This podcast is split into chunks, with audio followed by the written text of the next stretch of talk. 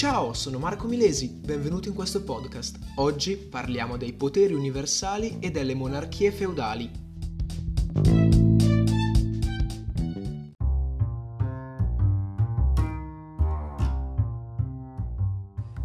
Quando si parla di poteri universali e monarchie feudali bisogna partire analizzando il papato e l'impero, in particolare dal IX al XII secolo. In questo periodo, nel periodo di Carlo Magno, del Sacro Romano Impero, dell'Europa divisa territorialmente nei regni romano-barbarici e così via, c'era un collante, un elemento comune, ovvero la Christianitas.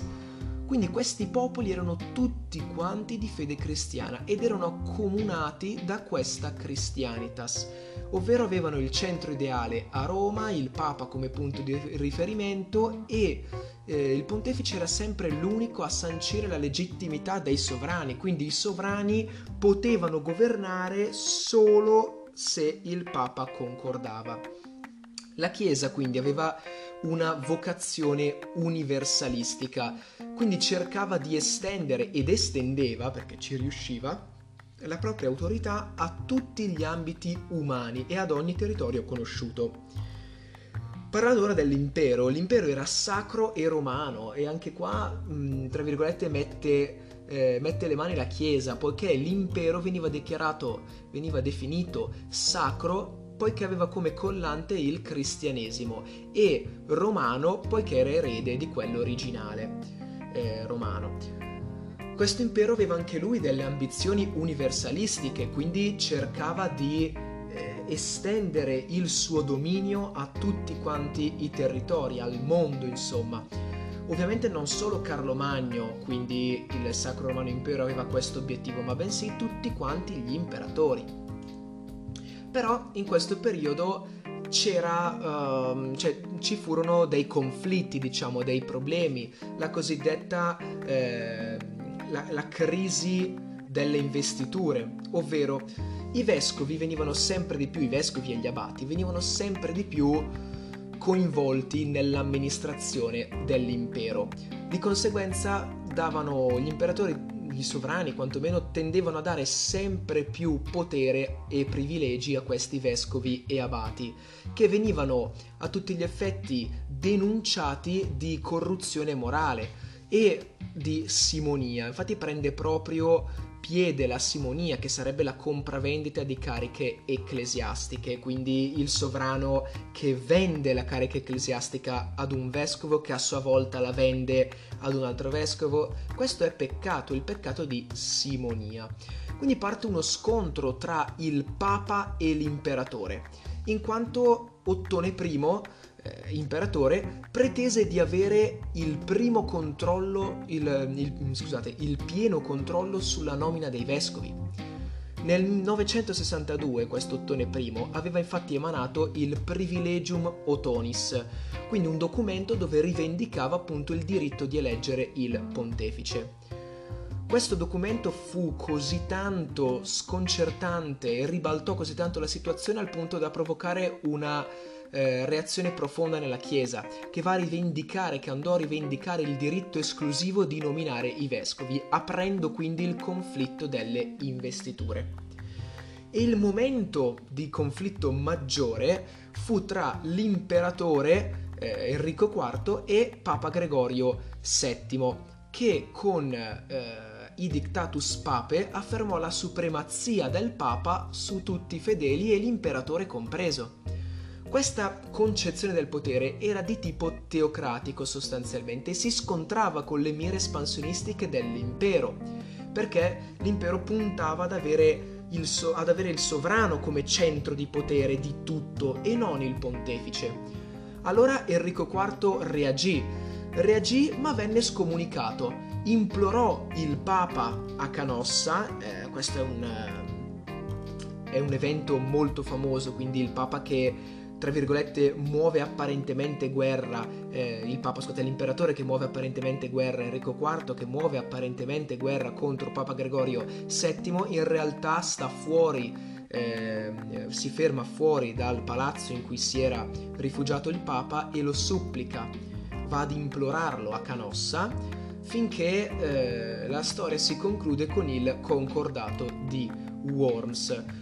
Questo trattato ovviamente non pose fine alla disputa tra imperatore e papa, fu semplicemente un, un primo esempio, se vogliamo, di divisione eh, del potere ecclesiastico da quello statale del sovrano. Questa ovviamente è una disputa che andò avanti per anni e anni, decenni e decenni.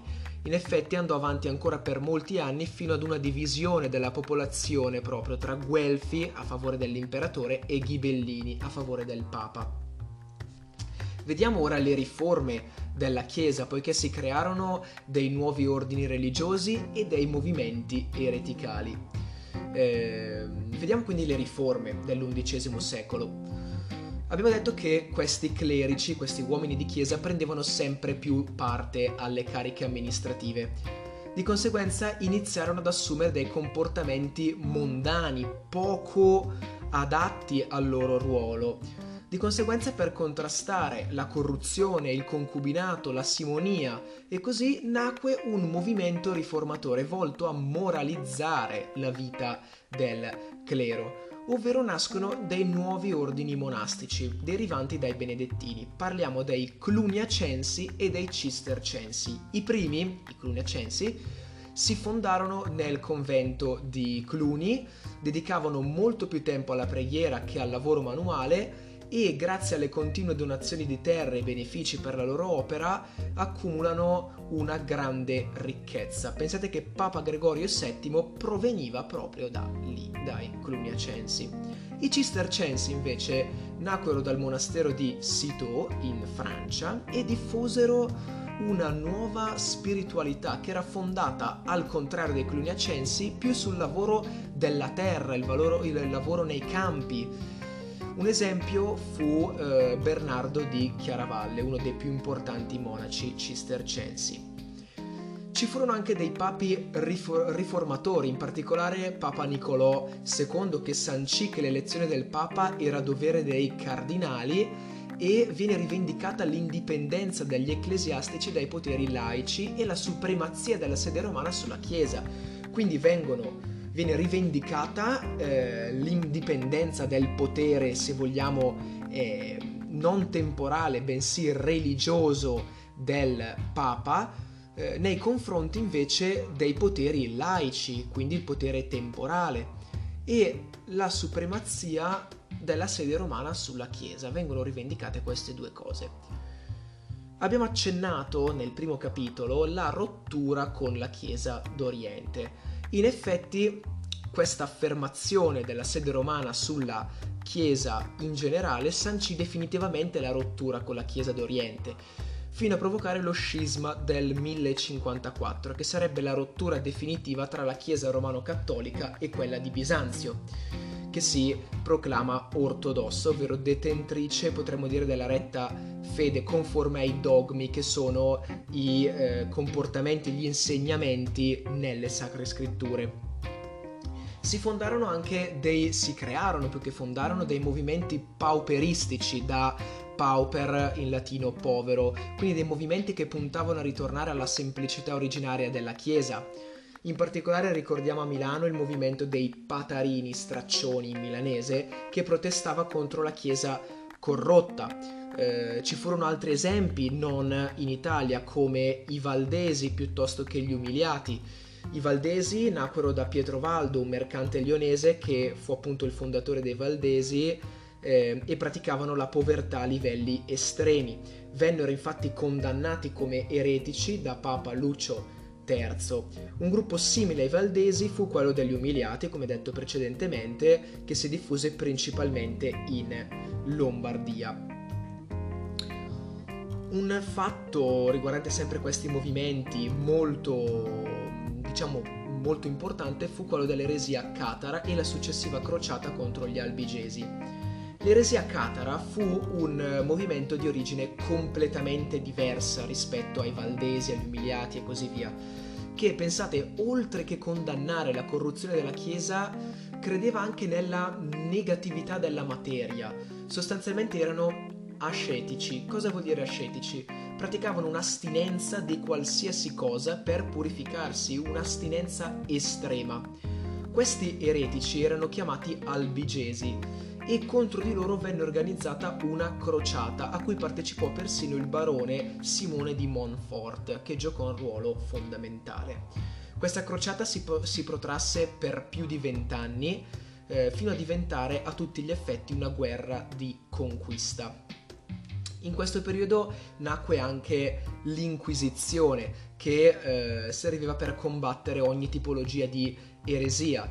Eh, e appunto venne fondata nel 1231 con il Tribunale dell'Inquisizione sotto questo nome sostanzialmente e aveva l'obiettivo di recuperare l'eretico e reinserirlo nella società. In caso di mancato reinserimento nella società, la pena era il rogo. Parliamo di una, se vogliamo, risposta interna alla Chiesa, gli ordini mendicanti. Infatti questi ordini mendicanti sono diversi da quelli dei cluniacensi, dei cistercensi, dei valdesi, degli umiliati, degli albigesi, piuttosto che dei catari, che sono la stessa cosa. Infatti gli ordini mendicanti fondarono le loro comunità nelle città e sposarono la causa dei poveri e degli emarginati. Insomma, vivevano come loro, come dei veri e propri poveri e degli emarginati. Furono diversi rispetto ai, ai movimenti visti precedentemente. I due ordini principali infatti furono i francescani e i domenicani. Partiamo quindi dai domenicani, quindi fondati da Domenico di Guzman, che era, era un predicatore, potremmo dire lui. In effetti era un, un, uomo abile con la parola e per questo i frati venivano anche chiamati frati predicatori, i domenicani. Infatti tutti i seguaci dovevano avere una buona preparazione culturale e una salda preparazione teologica e proprio per questo venivano appunto chiamati frati predicatori e arrivarono persino ad ottenere delle cattedre nelle università. Parlando dei francescani invece parliamo di Francesco d'Assisi che fondò l'ordine dei frati francescani, chiamati anche frati minori. Eh, conosciamo la sua regola ora et labora, ovvero una regola che si fondava sulla preghiera e sul lavoro impiegò, pensate, anni per ottenere l'approvazione di questa regola, poiché la sua attenzione nei confronti degli emarginati e la povertà radicale come stile di vita lo fecero sembrare eretico agli occhi degli alti ecclesiastici. Ora smettiamo di parlare della Chiesa e ci spostiamo alle eh, monarchie feudali nell'Europa occidentale. In particolare analizzeremo la monarchia dei Capetingi in Francia, la monarchia inglese dai Normanni ai Plantageneti, la Reconquista in Spagna e eh, vedremo poi l'impero bizantino, i turchi e le crociate e infine l'Europa del Nord, la Russia e i mongoli di Gengis Khan. Quindi partiamo con eh, la monarchia dei Capetingi in Francia, che andò dal 987 al 1328. Parliamo dell'avvento di questa dinastia capetingia.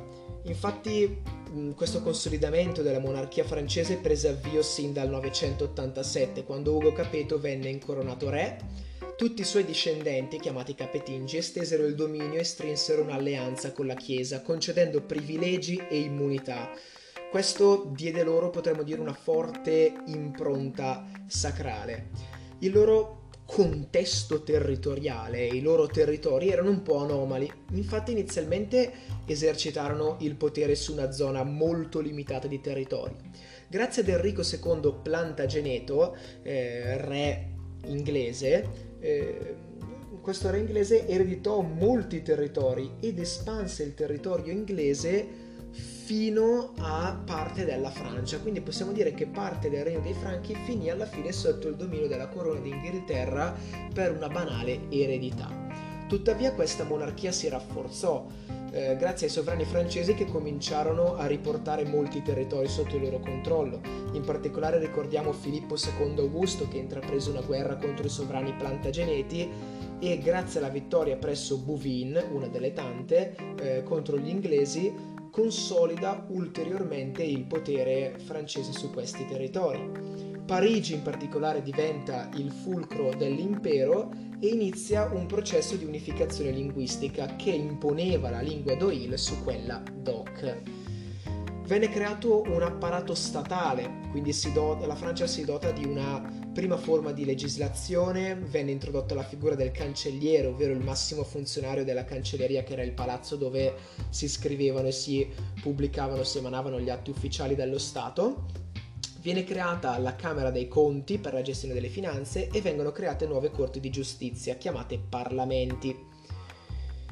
Ci fu uno scontro tra Filippo IV il Bello e il Papa in quanto questo processo di centralizzazione dello Stato giunse proprio a compimento con Filippo IV il Bello, che si scontrò contro Papa Bonifacio VIII in quanto eh, Filippo voleva far pagare le tasse a tutti i monasteri. Ovviamente il Papa si opponeva Insomma, lo scontro finisce con un compromesso, però i due non deposero eh, le armi. Infatti nel 302 Federico il Bello si appellò agli Stati Generali, che erano un'assemblea dei rappresentanti tra, dei, dei, tre principali ordini sociali, cioè la nobiltà, il clero e la borghesia cittadina, si appella loro per sancire l'indipendenza del potere politico da quello spirituale. Fatto sta che Bonifacio in risposta emanò la bolla Unam Santam, in cui affermava il principio dell'assoluta sovranità del Papa e il diritto di deporre qualunque sovrano. Federico sbotta, da di matto, tiene, pensate che tenne prigioniero per tre giorni il Papa, il famoso evento dello schiaffo di Anagni, lo tenne prigioniero ad Anagni eh, fin quando la popolazione locale non insorse e venne liberato il Papa che scappò ma morì poco dopo. Insomma, lo scontro finì a favore del re di Francia. Infatti questa concezione teocratica della Chiesa eh, era a tutti gli effetti traballante, stava per crollare. Infatti mh, poeti, già poeti e filosofi come Dante Alighieri, piuttosto che Marsilio da Padova e Guglielmo d'Occam, che affermavano, eh, cioè, loro affermavano già l'autonomia del potere politico rispetto a quello della Chiesa. Ci, ci, fu inoltre il periodo della cattività avignonese. Infatti, dopo la morte di Bonifacio VIII, Federico il Bello riuscì a far eleggere un papa francese, Clemente V. Eh, quindi un papa di favore che fece spostare la sede pontificia da Roma ad Avignone e tutti i successivi papi dal 1309 al 1377 furono ovviamente tutti francesi e sotto tra virgolette il controllo dell'imperatore. Questo periodo venne chiamato cattività avignonese. Spostiamoci ora in Inghilterra e parliamo della monarchia inglese dai Normanni ai Plantageneti.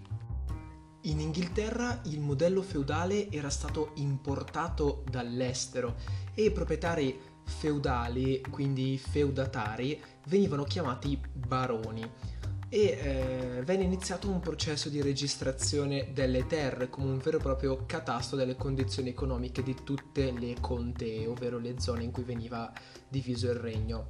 Eh, tra tutte le dinastie, quella dei Plantageneti fu quella che favorì la creazione di una solida amministrazione giudiziaria con a capo una, una schiera di giudici itineranti, ovvero che si spostavano costantemente e che collaboravano con gli sceriffi locali.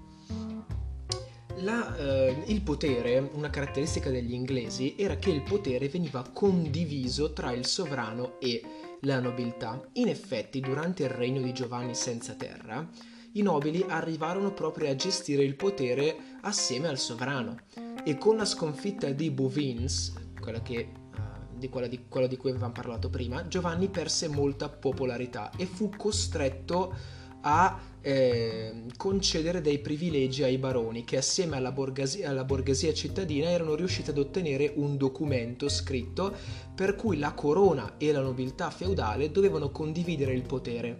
Questo documento si chiamava Magna Carta Libertatum e eh, aveva tre punti fondamentali, ovvero limitava il potere assoluto del sovrano, infatti il sovrano doveva essere affiancato dal consiglio della corona nelle decisioni, eh, imponeva che il diritto di legiferare, di emanare leggi, quindi non era eh, del solo sovrano, bensì anche della nobiltà, e sancisce l'inviolabilità delle libertà individuali. Venne inoltre creato il Parlamento inglese, che inizialmente aveva solo il compito di consigliare al sovrano le decisioni, successivamente si ampliò eh, con la missione dei rappresentanti dei borghi e delle città. Venne diviso in due parti il Parlamento, la Camera Alta dei Lords e la Camera Bassa dei Comuni. Ancora al giorno d'oggi pensate che è diviso così. Parlando del sovrano e della sua corte, invece, eh, bisogna parlare quindi degli affari del regno che erano affidati a una cancelleria e eh, c'era una, un, una, corte di giustizia e un tribunale dello scacchiere per amministrare appunto la giustizia.